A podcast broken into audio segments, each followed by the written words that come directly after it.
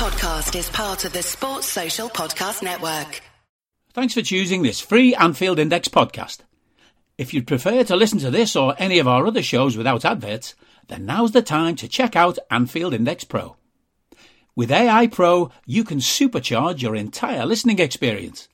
You'll not only get all of our podcasts without the ads, but you'll have them far faster with our quick publish feature available exclusively for subscribers.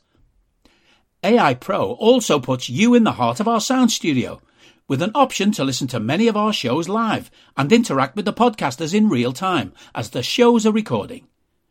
Upgrading couldn't be easier. AI Pro is available on all popular podcast platforms, and we have our own apps for Apple and Android. Just head on over to AnfieldIndexPro.com and get started today. Hello and welcome to AEye Scouted. This is two days in a row, and two days in a row. It's not Dave, he is skiving still. Uh, he will probably be back, hopefully next week, to talk about the games. And if we win all my games I'm in charge of, I'm taking credit. If we lose, it's Dave's fault for skiving. Um, I have Karl with me. How are you doing, Karl? Fully present and correct and keeping up my uh, relentless run of appearances, which I guess is, is better than both of you now since you skived off not too long ago. When did I skived off? Uh, I can't really remember which game it was, but I think we tried to give you like 100 points because you didn't turn up. Uh, this sounds like a lie to me. No, I definitely, definitely did a couple of recordings without you, I'm afraid. I don't believe this. Because one, not neither of you do Discord without me, and all of these should be on Discord. So I feel I feel betrayed here. But anywho, we are here to look at Liverpool's next game, which is Bournemouth. Cal, who do you want to start with, Liverpool or Bournemouth? I want to start with Liverpool. It's positive at the minute, so why wouldn't we? Absolutely. Um. So our last game went all right, Karl. it did. It did. I mean, I, we could spend another half an hour on that game like we did yesterday, but maybe we need to look a little bit more to the future. But still going to take a load of positives from that, I think. Um, I wonder whether the main questions, I suppose, are going to be over if there are any changes from that team, if there's going to be a change in approach from that team because we're away from home, uh, and a couple of other bits. But by and large, you want to take as much from that game as you possibly can and uh, replicate it, not just this weekend against Bournemouth, but in pretty much all the matches that we've got left. I think it's really, really important that we don't just see that kind of excitement and energy and all that about the team against you know Real Madrid from kickoff and Everton in the derby and Man United in a big game and Man City when we come back as well after the international break. We'll see that sort of energy again there, but we also need it in the Bournemouth and Leeds and Nottingham Forest sort of games, which is where we were dropping silly points earlier in the season. Yeah, that's definitely true. It's definitely true. Obviously, the Palace game is still somewhat fresh in the memory, even though we had a, a, nice game in between that. But we, we saw our season issues summarised really well in that Palace game. It was just dead. There was no tempo. Um, there was no quality, which is probably the main issue. Um, and that was obviously an away game. It, it obviously our away form has been very stanky this season, and this is away. It couldn't be much more further away, obviously being on the south coast. Um, but it is Bournemouth, and as you mentioned before we started recording, they only beat Merseyside teams and Merseyside associated people, Steven Gerrard's Aston Villa. But their home form is seemingly bad. Uh, very bad, yes. Bad is a good word to describe what Bournemouth's home form is. Uh, their most recent home form matches: a massive defeat to Man City, draw with Newcastle, draw with Nottingham Forest, defeat to Burnley in the cup, defeat to Crystal Palace. It, it, it's not good. Um, they've only won four matches at home all season long, and you're right. Aston Villa was the opening uh, home match of the season for them. He was managed by Gerrard at the time. They beat Leicester at home, who was managed by Brendan Rodgers, obviously and then the two games against Everton in the Cup and in the League, which they won. So all Merseyside associated home victories, one way or another, which we need to put a stop to. Are you that person who has everything? The coolest merch and those must have fan threads? Well, over at our Anfield Index shop, we've gone that extra mile when it comes to pimping up your Liverpool collection. From our popular range of bespoke design t shirts, sweaters, hoodies, and hats to our signature edition mugs, prints, and coasters, all provided with fast worldwide shipping. We have something for every red. We also stock official LFC merchandise and are licensed with the Premier League and UEFA to sell official iron on shirt badges and sleeve patches. As a listener to this podcast, you can get 10% off everything with coupon code AIPRO10. Just head over to AnfieldIndex.shop or find us on Etsy by searching for Anfield Index. We absolutely do, and if it's not us, it's down to Everton on the last day of the season, presumably in a relegation six point, which might be more interesting. But we need top four. Um, so yeah, it is it is a weird one. I, will I'll run down some Bournemouth things um, whilst we're getting into it. They obviously sit twentieth at the minute. In the last five, uh, they have lost three, won one, and drawn one. The draw was against Newcastle, but that was basically when I think everyone realised Newcastle aren't scoring many goals or playing too well at the moment. There, they beat Wolves, um, lost to City, lost to Arsenal in that mad game, which is probably a good point of reference for us, and Brighton. So it's three of the better teams in the league they lost to, to be fair. But their form does go further back than that. Um, their team they played against Arsenal, as I mentioned, is their most recent game and probably most relevant to us was Neto, Adam Smith, uh, Mepham, Stephens, Senesi, Zemura as a back five, uh, Semenyo on the left wing, who they signed in January from Bristol City, I believe. Uh, Philip Billing, Rothwell, uh, Ouattara, I will go with, and Solanke. Um, now, Karl, obviously, they are struggling, but they have since January. They obviously got new owners and spent quite heavily towards the end of the window. They have seemingly improved a bit in performance, maybe not so in results, but I do feel like they still have a chance of survival, but they need the signings to explode quicker than they possibly are. But they are they do look like fun signings at the same time. Oh yeah, they they can definitely still stay up. I mean, it's ridiculously tight down there at the minute. The bottom five are only separated by two points. I mean, it's it's literally changing who is bottom, who is in the relegation zone every weekend at the minute. So there's no panic there at the moment. I wouldn't say, other than if they let you know two wins go to four, five in a row, that sort of thing. I mean, Leicester are now on the verge of being sort of hauled back into it now uh, as well as a sixth side because they've lost three in a row and other teams just pick up one win here and there, and it, it really does close that gap. I don't think Bournemouth will be like massively bothered about getting three defeats in a row if it's uh, Man City, Arsenal, and Liverpool that they lose to. Those are not mm-hmm. really the games that they're going to be saying, you know, we, we need to get results here, otherwise we're going to be in trouble.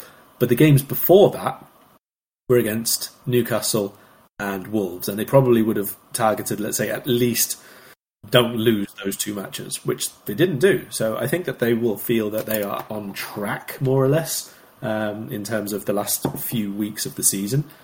And again, once once the Liverpool game's out of the way, then you're looking at Aston Villa, Fulham, Brighton. It's it's a tough run in terms of those teams' recent form, but I think that they would have identified that three spell. Uh, three match spell as a more likely one to pick up maybe three points, maybe four points, rather than the the Liverpool, Arsenal, Man City kind of three matches in a row. Um, the signings that they've made different impacts, I think is fair to say, um, e- even across the ones from from summer. And uh, I think you're right; they probably need a little bit more from a few of them. But they've also chopped and changed system quite a bit. Like they tend to play uh, against the bigger sides, a back five all the time, and then against teams who they think that they can attack a bit more, a bit more of a four-two-three-one. So by that regard and how they've done their their lineups against you know the likes of Arsenal and City, but even in games earlier on in the season under Gary O'Neil, I think that we we can expect them to be that very very flat five and then a four. So it's going to be difficult banks to get through in terms mm-hmm. of numbers, and that does mean that we'll obviously have to be playing very very wide and stretched whenever we can, very very quick in terms of recycling the ball and switch and play and so on and so forth. Yeah, and I'll bring it back to Liverpool, Liverpool, because I realised I did kind of move it on to Bournemouth accidentally there. And we said we were going to start with Liverpool. Obviously, you mentioned that they play five, a five-four-one type thing. Obviously, United do play deep, and it's a very different game because one, it's at home, and United v Liverpool is very, very different to Liverpool against Bournemouth. Um, how do we approach this game? Because obviously we have Madrid in the middle of the week, but then it's the international break. Um, obviously Fulham the Fulham game got postponed due to the FA Cup. So we have somewhat of a break, but we it depends how we feeling about the Real Madrid game, I suppose. I mean, do we go into this thinking about rotation, or do you think with having no weekend game after the Madrid game, we can kind of just play strong in both of them? Uh, you got to go as strong as you possibly can in this match. Absolutely cannot mm-hmm. take anything into Real Madrid into account for this lineup. Um, it would just be just be reckless, to be perfectly honest. I mean, you said it even on, on the podcast yesterday. If we didn't beat Bournemouth after the 7 0 against Man United, it would feel like a waste. It would feel like it didn't mean as much as it possibly could do.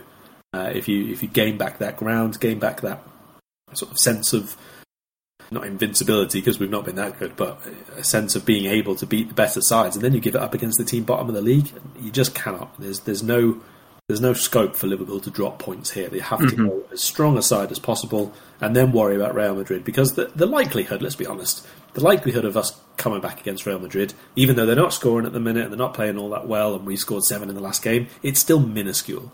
I, I think there's 50, 100 times less chance that we come back against this than we did, uh, than we were going back into the second leg against Barcelona, for example. Yeah. Just not comparable situations. So, as far as I'm concerned, it has to be whatever you think is the strongest lineup you have. That's what you play. You can't go anywhere else with this match. Now, there's rotation in terms of just resting players between games because there's so many of them. But we do have a few players who've obviously just come back from injury, and some players who simply don't perform when they're overplayed. I mean, Ibou's probably the injury example. And I'd say Henderson, in particular, with how well he played against United, he seems to do well either in big games this season. We saw it in the Derby and obviously the United game uh, in recent examples. But I think he's also played well when there's been a break in between games. So overplaying him, I think it does revert him back to his poor form. So they're probably the two positions I'd want to discuss with you. Is right centre back. Obviously, Ibou is a million times the first choice there, but he has just come back from injury and he does have a history of injuries. So, in terms of the long term of the season, is this one where we bring in Matip, I presume? Uh, I guess it would be Matip, but I mean, this is a this is a fairly rare situation. We actually get the full week between matches here, so I don't think overplaying them Man United and Bournemouth is, is that much of an issue, to be honest. Um, you know, they could have had uh, a couple of days off after the match, then a, a, real recovery day in training, and then you start doing your build up towards the next game, which is Bournemouth. So, again, I think if you're considering protecting some of those players, one you got to consider whether Konate is you know definite to go away with France, given some of the injuries on the international break. Presumably, yeah. is, but then maybe you rest him for the Champions League if that's the case, if you really want to protect him that way.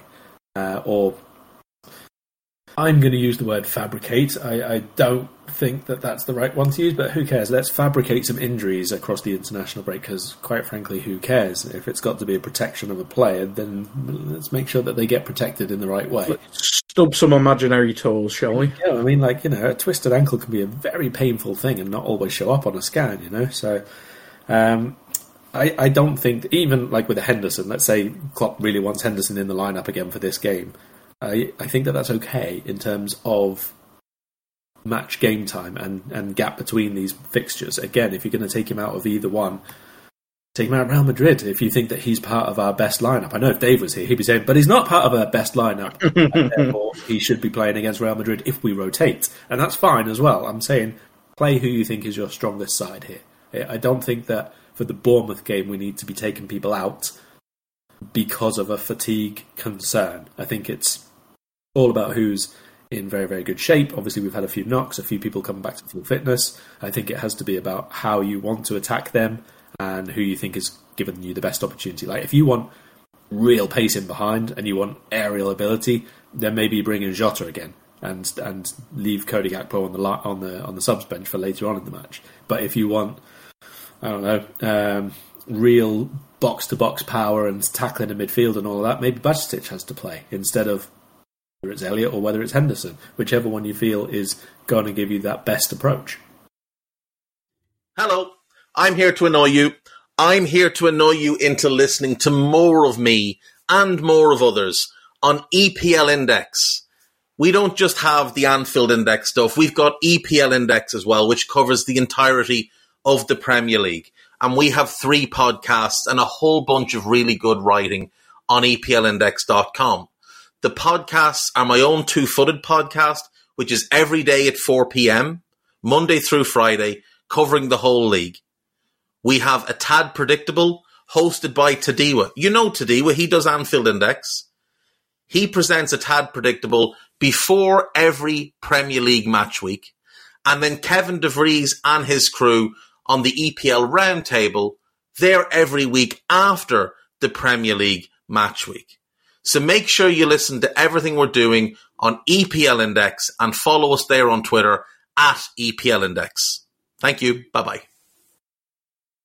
Now, who do you think will bring, the best best approach in midfield? Because the seven 0 is magical, but there is still that discussion point there. And in a preview podcast, we have to discuss it. So I, would agree if if the plan is just win Bournemouth at all costs, which it bloody well should be, and the Real Madrid game will sort itself. Ibou starts at centre back, but midfield, I'd say Henderson's best game of the season by far. Um, best game in a little in a long while probably, and I'd say that was Elliott's best game period for Liverpool. Um, and Fabinho's obviously looking back to somewhat like Fabinho of um, peak years. So, do do you just roll with them three, or do you think we bring a Bajcetic back in?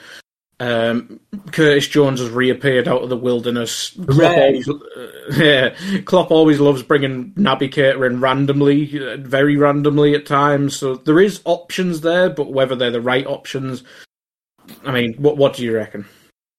Uh, from a confidence and team building point of view, I'm kind of inclined to leave it the same as it was. Um, I said a few, I don't know, weeks or months ago, we were having a discussion about Henderson, and I think we were having a discussion at the time about the right side of midfield spot.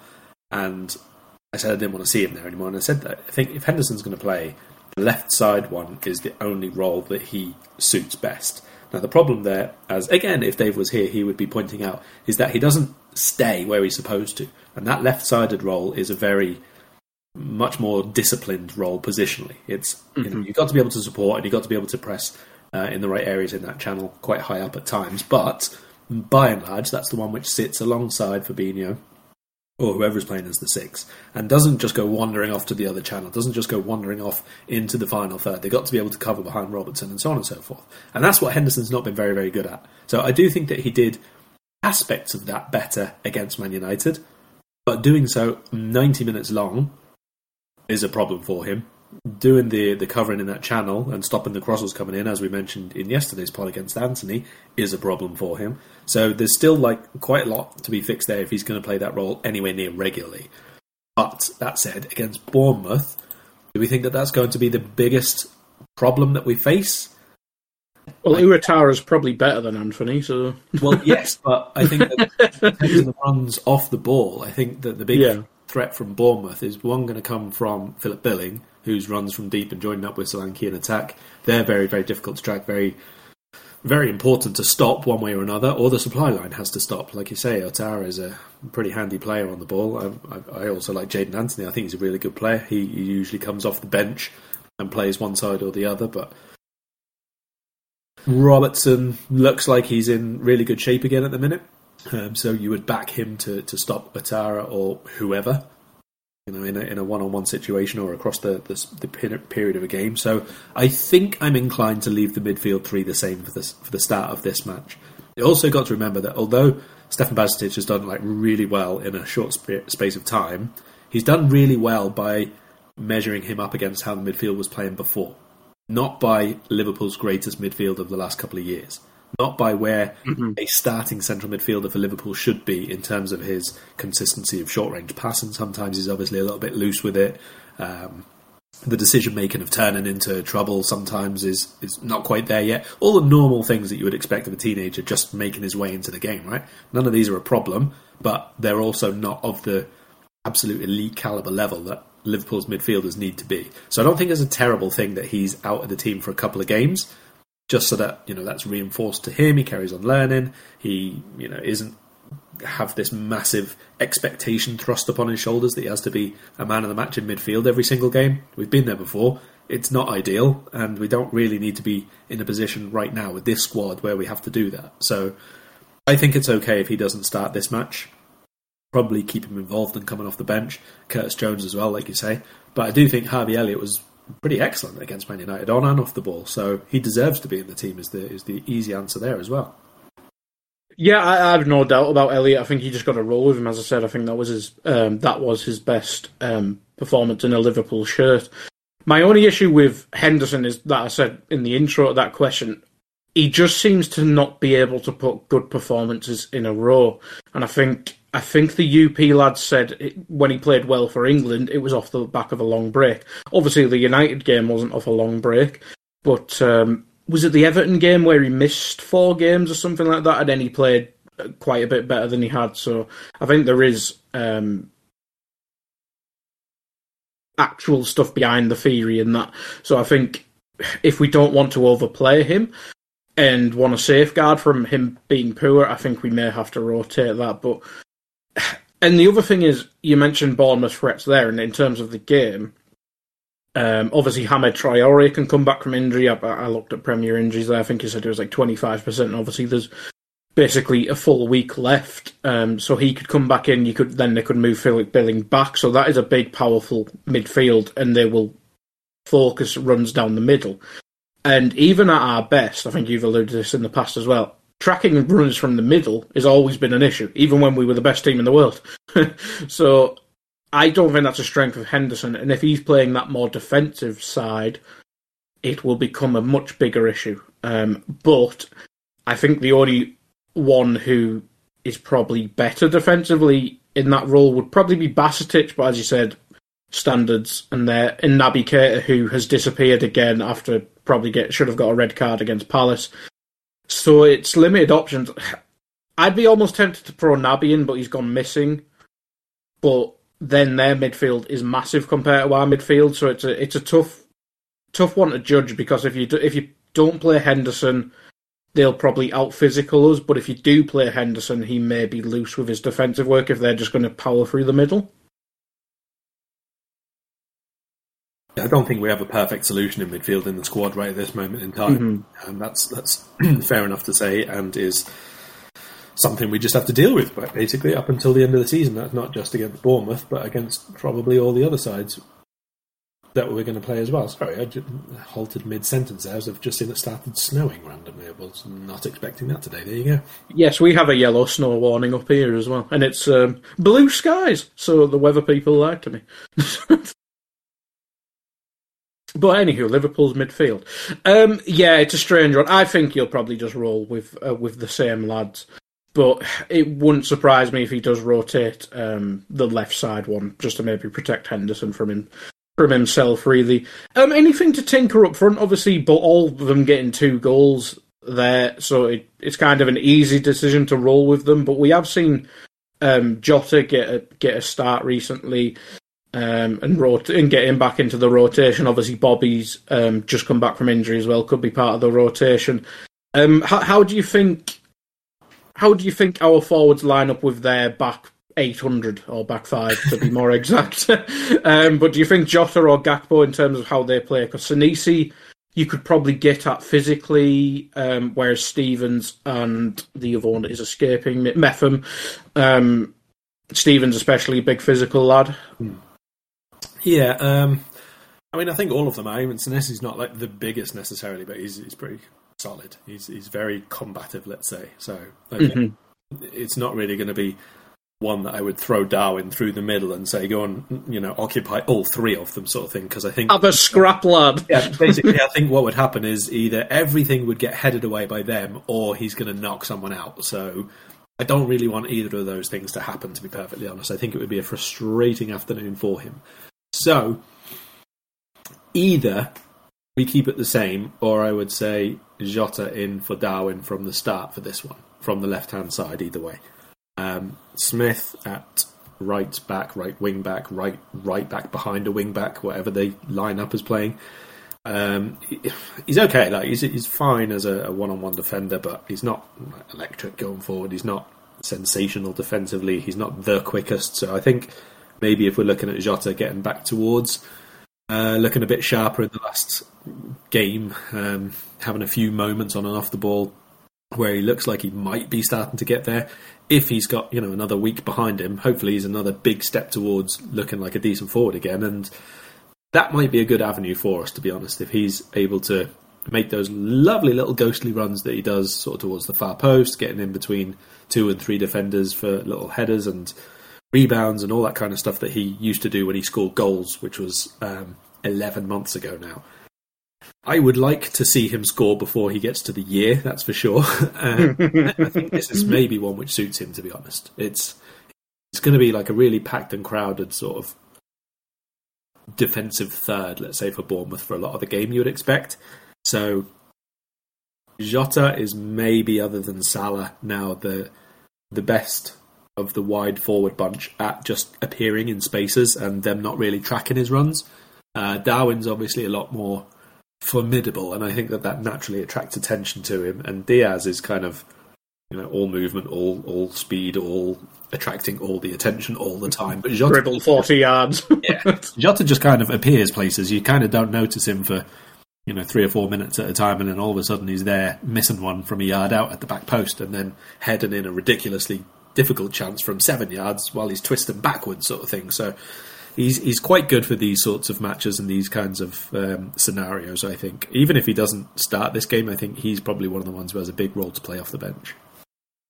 Yeah, I'd agree with that. I think I just do want to roll with the new lads up front or the new three up front, um, just because There's well, also, there's- all- there's also the part of that which says like after they all score two goals, you don't yes, want it's to drop. just- yeah, exactly, exactly.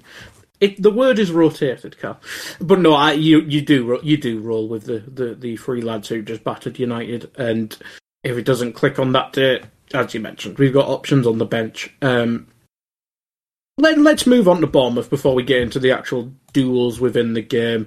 And you kind of mentioned it already. Not in the greatest form. Um, I'll go through their team again that uh, lost to Arsenal, and that was Neto, Smith, Mepham, Stevens, Senesi, Zanura, Zemura, uh, Semenyo, Billing, Rothwell, Ouattara, and Solanke. And I'll go through their injured players as well, just so people know who's missing. Uh, David Brooks, obviously, with his um, cancer in recent years, no uh, time period on that, but fair enough with the lads. Stanila, Stanislas, can't say words today. Um, Lloyd Kelly, who would be a starter, Zabarnyi, who was a big signing. I know you and Dave um, were surprised he ended up at Bournemouth. Um, he is 25%, as is Lloyd Kelly. Uh, Marcus Tavernier, uh, 25%. Jefferson Lerma, 25%. Hamed Traore, 25%. Matías Viña Susperreguy? I don't know who that is. But uh, Premier Injuries always goes with the full name. Um, I've never heard of that person. But anywho, that's a good few starters, I would presume. Kine, Traore Lerma, Tavernier, and then one of the centre backs you'd probably say is, is the starter in there, or maybe both of the centre backs to be fair. Although that that wouldn't they all be left footed, and then I would implode. Um, yeah, so that's a lot of starters missing for them. Yes, it is. And also, I'm going to give you a metaphorical slap upside the head on behalf of Dave, uh, because Vina is the Uruguayan left back that he has been waxing lyrical about for some time. Um, Ah, a couple of World Cup appearances, and who I think he was very frustrated, ended up at Bournemouth as well. So there you go. never heard of him. um, anyway, not playing, so we don't really care about him today. Uh, sorry, Dave. It's just the way it goes. I don't He think won't be listening. I don't think that they'll um, change too much from the Arsenal lineup. To be honest, I mean it's obviously they, they lost the game in the end, but can't remember they were very very close to getting a, a decent result out of the match. A two two draw up until the ninety seventh minute, and they were. 2 0 to the good, and if we're being completely honest, at an hour they should have been 3 0 up at the very least. They had. It must have been three counter attacking situations where they were two on one, three on one, and two on none. Just the goalkeeper. Uh, It just had to be a decent pass uh, across the pitch, and then Solanke and I think it was Ouattara coming in behind him, kind of got in each other's way. One of them had a shot. Ramsdale made a, a decent one-on-one save, to be fair, but they should have worked that much better. So it was just like you know two against one, and you can square the ball. There was obviously no communication there. It would have been three 0 and game over uh, by the hour mark. You would imagine then. So they are a very, very dangerous counter-attacking side when they set up this way. They do have really, really good pace. Not from not from Smith and, and Zemura quite so much, but Zemura is fairly fast to be fair. But the, the Yeah. wider forwards, Ouattara, Semenyo, obviously Solanke is not rapid, but runs hard, let's say. And Philip Billing then joining from deep. Joe Rothwell, I think, is a good player as well. And their centre backs can all play really, really good long switches of play. That's something to watch out for because Liverpool do at times when we're, you know, this season especially, not 100% concentrated, not sensational with the high press after we lose possession, all that kind of thing. Teams have been able to play through us and play beyond us very, very quickly. So you would ho- you would hope again that Konaté, uh, Van Dijk in the lineup, both better, both quicker, both more physical than Saliba and Gabriel, just to use the comparison of that match, and they'll be able to deal with those counter attacks. But like I say, we've been really susceptible to that kind of play at times this season, so something will need to be far, far better at either stopping the balls over the top or making sure we're tracking those runs uh, with the recoveries from midfield as well. Um, the rest of Bournemouth's lineup, I mean, they might have spells where they have like a bit more possession, all the rest of it, but you would imagine they're going to be kind of fine to sit off, stay compact as much as possible, and uh, cede quite a lot of possession. I mean, Arsenal had 80% possession, which is outrageously high, but that is skewed by the fact that Bournemouth scored after nine seconds, so they immediately had something to hold on to, and that's how they played. So that's a, that's you know a really really big skew on that possession statistic from that match. Um, on that goal from the from kickoff, basically, I guess we will hope that Liverpool have learned their lesson and and well, sorry, learned Arsenal's lesson and be just a bit aware of where the runners are coming from because they overloaded the left, went to play it that way, and then switched, turned around sort of thing, and played it right instead, and it was a one-on-one cross. Uh, and even then, they still Arsenal should have cleared it. It was a bit of a mess, to be honest, but hmm very very well worked from uh, Billing and co. If we lose the coin toss, can we criticise Jordan Henderson? Is that what we're saying here? You can criticise whoever you want, mate. I'll give Dave ideas. Um, no, but let, let's look at let's look at some individuals on their team. I mean, you mentioned a few of them in in a, in a list there. Um, Neto's their captain. I did not know that till I listened to a podcast the other day. I that just seems weird to me that a random goalkeeper from Spain becomes their captain. But I suppose he's quite experienced, but it's just random. But no, he seems like an all right goalkeeper. Um, I like Neto. Yeah, it's not amazing, but you know he's a good overall Yeah. Brazilian goalkeeper. Exactly, just it's like four evol- Pokemon evolutions away from Alisson. but let's let, let's look at the back line because obviously they've changed recently from a four to a five in the back line, and I think it I think that is probably their better fit, especially if they get Lloyd Kelly back, who is obviously half left back, half centre back at times as well. I think it suits Senesi, who the early parts of the season, probably more the Scott Parker parts of the season, which was like three games. He he kind of got monstered, but I think he's growing into it. And and Mepham and um, Stephens, I don't think are the greatest centre backs, but I think a back five certainly works for them and the full and the wing backs now. Um, but Senesi, obviously, it seemed like a big get because he was in the Argentinian squad, if I remember correctly, when they signed him.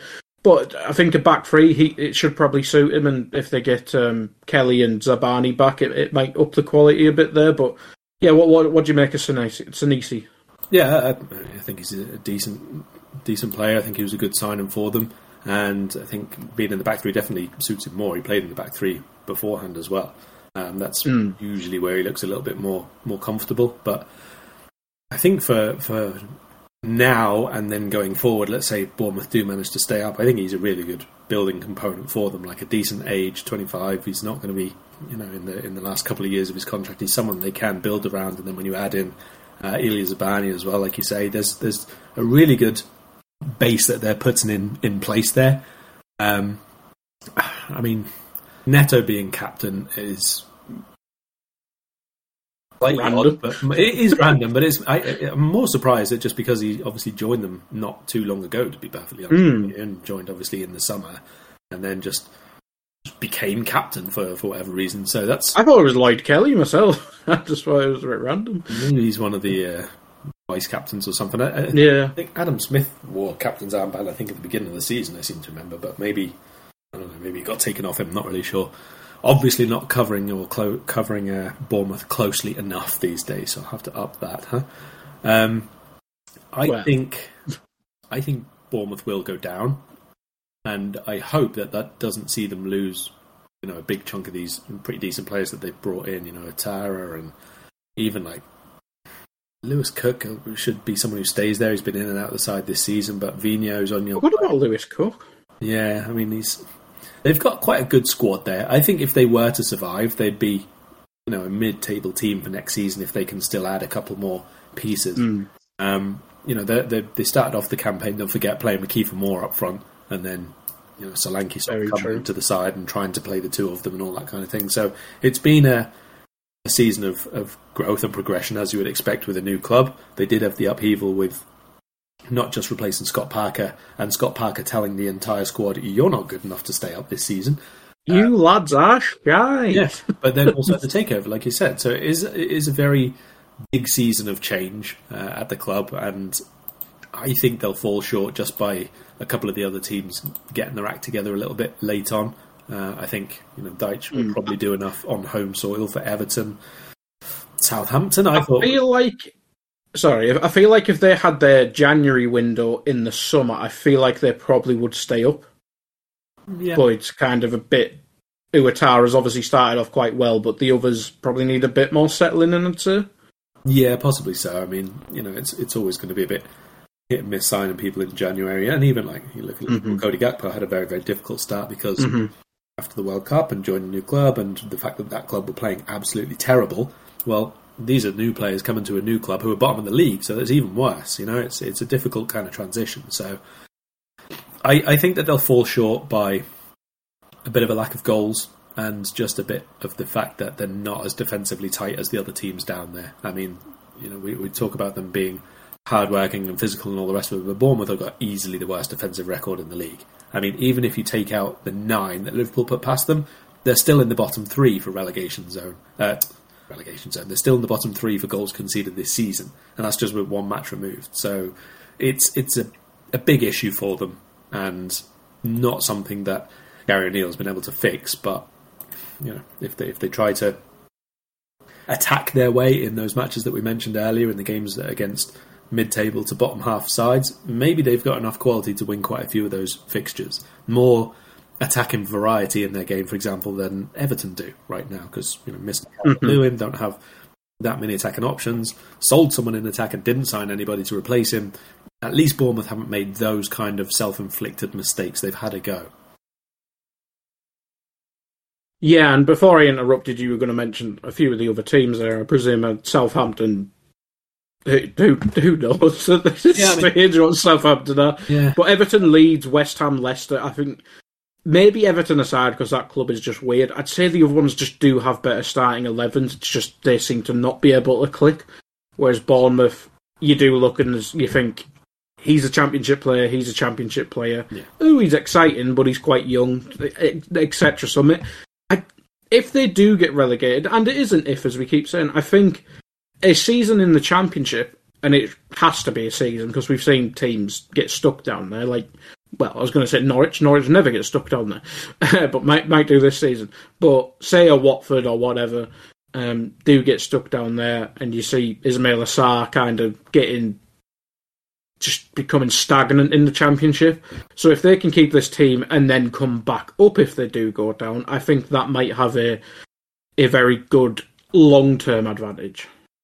Yeah, I mean, we've had the same argument with Southampton, haven't we, as well, with their players, because they signed so many young ones with so little experience to their name, people like Lavia and Bazunu and whoever else. You could argue that if they can keep them together, a season playing in the Championship, they'll be much, much better prepared for when they come back up afterwards. So the same can be said about plenty of Bournemouth's players if they can keep them together, because there's certainly less of a uh, domestic, shall we say, collection of the younger players that they've signed compared to Southampton.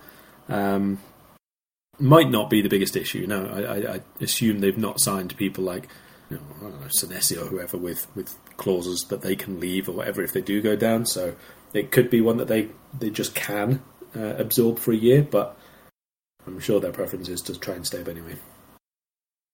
Yeah, they can just loan them to the French team, the owner as well. So why not send send all of them home there for a year, and then when Bournemouth come back up, you can go back to Bournemouth.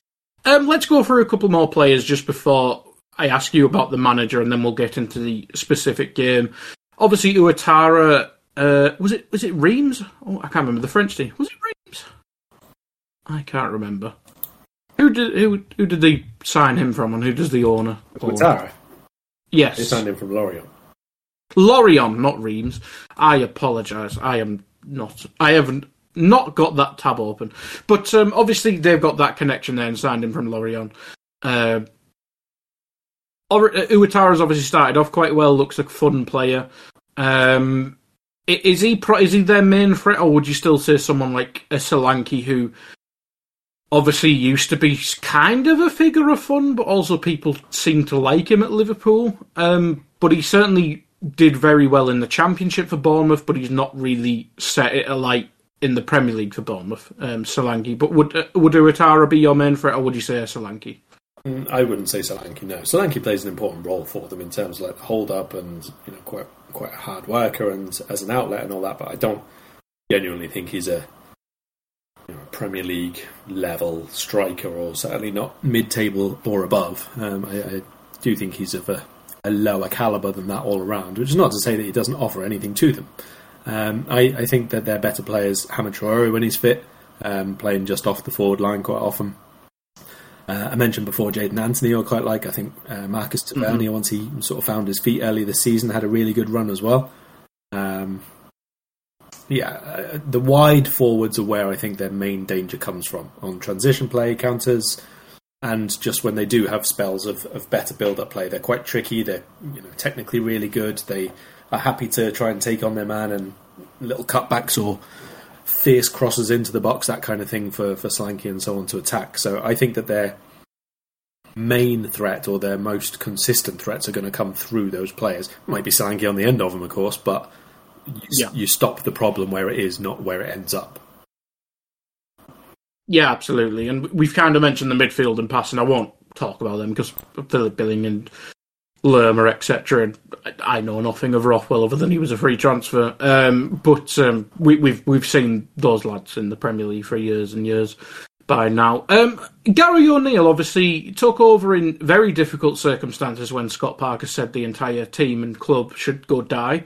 Um, basically and now Scott Parker's the Bruges manager somehow. Uh, but um, Gary O'Neil obviously had that mad run to begin with, where it seemed like it was just going to be the perfect fit. Possibly took too long giving him the permanent position, whilst the ownership was obviously changing. Then did give him the permanent one, and it's obviously not going sparkling well because the twentieth. But considering expectations, I think everyone had Bournemouth going down and he is a rookie manager, obviously. I think you either stick with him and give him the championship season, or you look at panicking now. But I think you'd rather just stick with him and see what the crack is.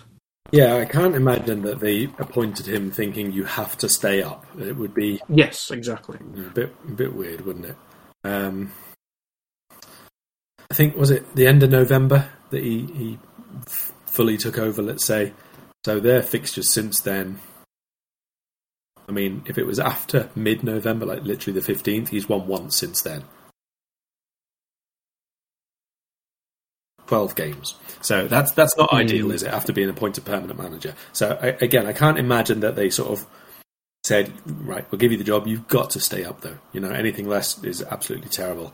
Um, they must have known that it was a huge, huge risk because, like all the things you've just said, basically, uh, no experience, no stature within the game as such as a as a manager, no real sway on players who are going to be coming in in January, perhaps all that kind of thing. So you've got to be self-aware enough to say, yeah, maybe he's a good coach and he's got us a bit of togetherness and all the rest of it, but across the course of what was still going to be five, six months at the time, is he really going to have enough? Maybe and maybe not. So I imagine, assuming it's not a total car crash and they end up like, you know, nine points adrift of everybody else or something like that, he probably does enough if he's close to surviving to stay in the job. Maybe they already have their own ideas. Maybe they've already told him when he signed, like, you're going to have it up until this point, and then we're getting in whoever we want, but you can see if you can keep us in the top flight or whatever it is. But I would assume that they are giving him a realistic opportunity for the job full time. And again, the same applies for him, to be fair, as we mentioned for the players.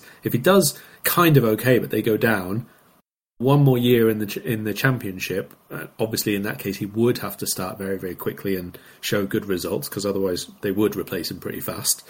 Um, it, mm-hmm. it, might prepare him an awful lot more. You know, he's he's had a really good uh, grounding in terms of a coaching career. He was at Liverpool, of course, for a bit. Um, mm-hmm. He was very very highly spoken of as a coach. I don't need a VPN. I've got nothing to hide. this is what I used to tell myself before I hooked up with LibertyShield.com.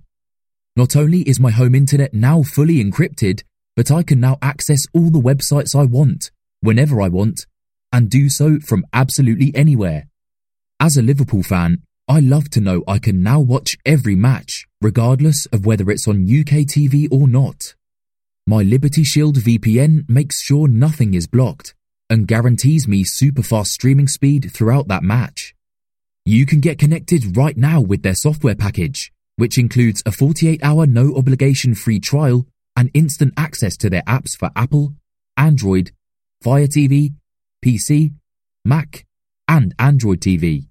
Or go a step further like I have and get one of their pre-configured VPN routers. These small but powerful devices allow you to easily connect every device in your home to VPN, making it the perfect solution for smart TVs, mag boxes, and games consoles.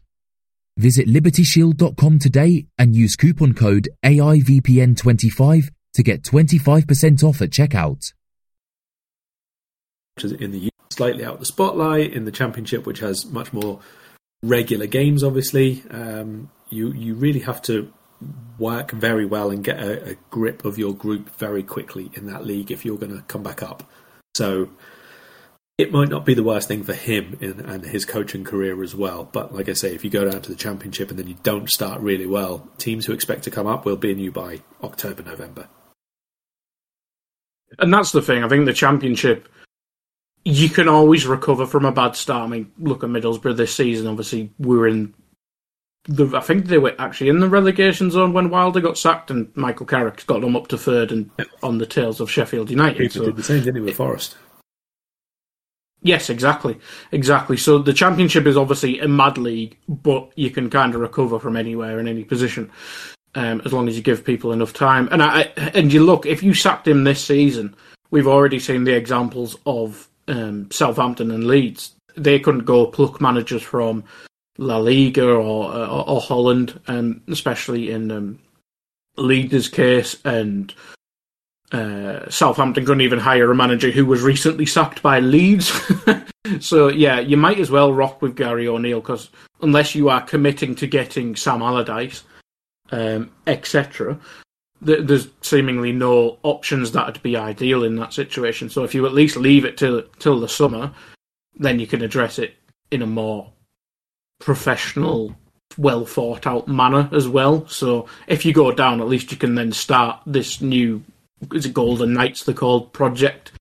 Um, so yeah, it's it. I think O'Neil's probably done enough to get towards the end of the season, and from I think that'd benefit both the club and himself, and give him the um, give him the championship um, season to begin with. But anywho, let's get into the game itself. I mean, wh- where is this won and won and lost? I mean, we are obviously the better team, but as I mentioned towards the start, our away form is stanky. Um, and that has to improve for us to get top four. But it is Bournemouth. Their home form is terrible, as we mentioned as well. Where where do we hurt these? And is it just simple as our forward line is very very good? I hope it's that easy. yeah. Um, I mean, look, you look at our away form.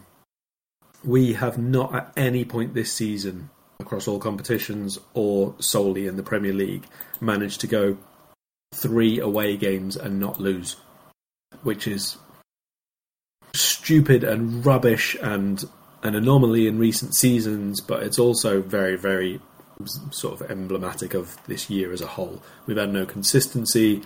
we've really struggled with all the things we've spoken about, but like energy and all that kind of thing. And when you are Liverpool and you are the away team, the home crowd and the home team are always up for it. That's like a, a fundamental of playing for Liverpool. So if you can't match that energy from the stands and from the players on the pitch who are really up for playing against you, you're not going to win many. That's it's rubbish, but that's how it is. Liverpool have to be up for it, and Liverpool have to quiet the crowd, and Liverpool have to do all those really, really basic stuff, but which is actually part of every single game when you play away in the Premier League.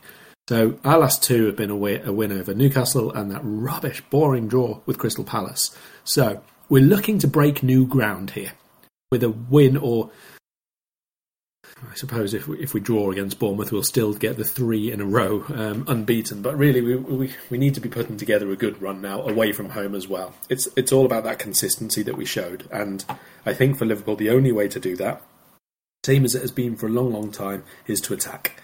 Uh, under Klopp's best couple of years, let's say when we were winning everything, we could sit back and defend a bit more and then hit teams on the counter.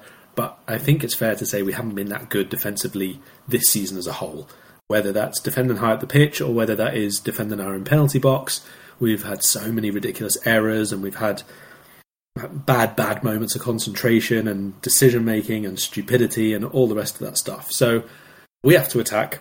We have to guard against the transitions and counters and all the stuff that we should do anyway. But also, if you look at the last few Premier League matches, in a row. Obviously, we've got five clean sheets now. We've got six clean sheets in the last seven games. Some of those are an aberration. You can't just say it's five clean sheets and therefore we've defended brilliantly because we know we haven't. We got quite lucky mm-hmm. against Newcastle. Palace hit the woodwork as well. Uh, United, even United had a couple of chances. Yeah. yeah, they had a couple of chances. I didn't really think United had any good chances of scoring, other than I think it was Fernandes at the back post with a diving header.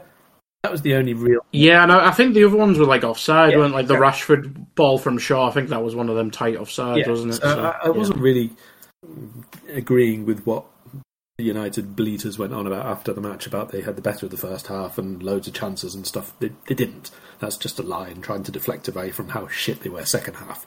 But anyway, defensively for Liverpool, we need to be looking at another clean sheet here first and foremost. I think. Um, I don't want to keep going on about the same thing, but we do need some of that energy and excitement and all the rest of it that we had against United and the start of the match against Real and so on. We're not necessarily going to get to those levels because it's away, normal Saturday Premier League, blah blah blah. But we still need some of it. We still need some of that from the attack at the very least. So the quicker we play, the better our short range combinations are, the better our switches of play. And Trent has been really good at those again the last couple of weeks. Some of his switches of play against Man United were ridiculous, like left footers out there, mm. Andy Roller and everything. So the more of that that we get, the more movement that we have in the final third, the better chance we've got of winning this game. It's it's it's not groundbreaking stuff, but it's what you need to break down teams who are going to sit deep against you. You have to have speed of play, you have to have movement, and obviously match the physicality and the, and the actual energy that they put into the match because you can bet that they'll come out again and you know have, have sort of talked themselves into. Oh, we played really well against Arsenal. We we lost and it's circumstantial, but they're top of the league. We deserve something out of that game. Let's go out and do the same again against Liverpool. So they'll they'll come out pretty much all guns blazing. I would imagine for for the first few minutes. That's up to us to get control of the game very quickly. And after that, yes, exactly what you say. We have better forwards than them. We have better players than them, and you have to make that count. We absolutely do. We absolutely do. I think Nigel just said in there, said there in chat, a draw is basically a loss, and I agree. Yeah. Draws are the spawn of the devil. Um, so predictions for this one, Karl. Obviously, it's a half twelve kickoff as well, just a p- potential weekend ruiner nice and early. No, no, no, no ruining this weekend whatsoever. I, I had I had handcuffs on for the last game. I wanted to go big, and I wasn't allowed. I should have listened to myself and gone big. So I'm not going to go 9 0 big because I think beating the same team 9 0 in a row, uh, twice in a row in the same season is just mean. And obviously, that would be 16 goals in two matches, and I don't think that that's particularly likely. See, I'm getting warned in the chat again here. Careful, careful. I think Liverpool are going to spank them. I don't necessarily think it's going to be as one sided as the scoreline would suggest or as easy or anything like that, but I think the confidence is starting to go through this attacking side now. I think we're starting to see the combination play be much, much better. I think the let's say, play from Harvey Elliott as the right hand side is, is offering a bit more in the final third now. I think Gakpo's movement mm-hmm. in, in deeper areas is going to be very, very important. I'm going to go 4 0. I like it. I like it. I'd take 4 0 right now, it'd be nice. I'd take a 1 0 right now and it'd be nice. But no, half 12 kickoffs are just, I hate them so much. So any any positive result would do me. So I'll say a horrendous 2 1 game because they, they, always are at half 12 for some reason. Um, yeah, so that is it from us, Karl. Obviously, we had the pod yesterday, but anything planned in terms of plugs coming coming out this week? Um, written wise, yes, uh, big piece on Salah this morning, I think, was published. Mohamed Salah and his goals and where he sits among other very, very good footballers in, in the Premier League mm-hmm. history. Um, there's also the piece from the weekend on our defensive work and pieces on Newcastle and Arsenal if you like to read about other teams. Um, I don't think I'll be doing any more podcasts this week because I'm a busy bee. Up back next week for all the usual stuff leading up to Real Madrid and so on and so forth.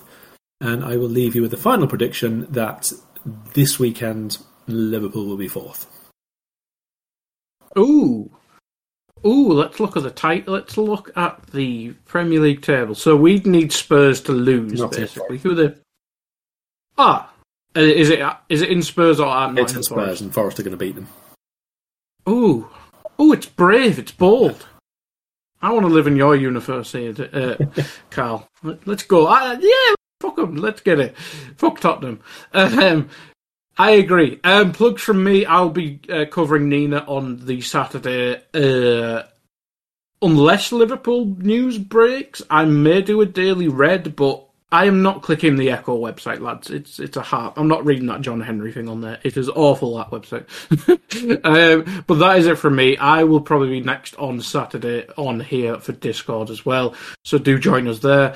Thank you everyone for listening, especially the uh, people in Discord. Goodbye. We hope you enjoyed listening to this Anfield Index show. Please be sure to subscribe to our channel so future podcasts find their way to your device automatically. There's nothing quite like fan engagement, and we'd love to know what you think of anything discussed on this show. The best way to get in touch is over on our free Discord community, where both podcasters and listeners debate the hottest LFC topics 24 7. Sign up free now at AnfieldIndex.com forward slash Discord you won't regret it. You can also follow us on Twitter at Anfield Index and find us on Facebook by searching for Anfield Index. Oh, and before you go, we'd love it if you could leave us a five star review on your favourite podcast app. It only takes a couple of seconds, and it means the world to the people who create these free shows. Sports Social Podcast Network.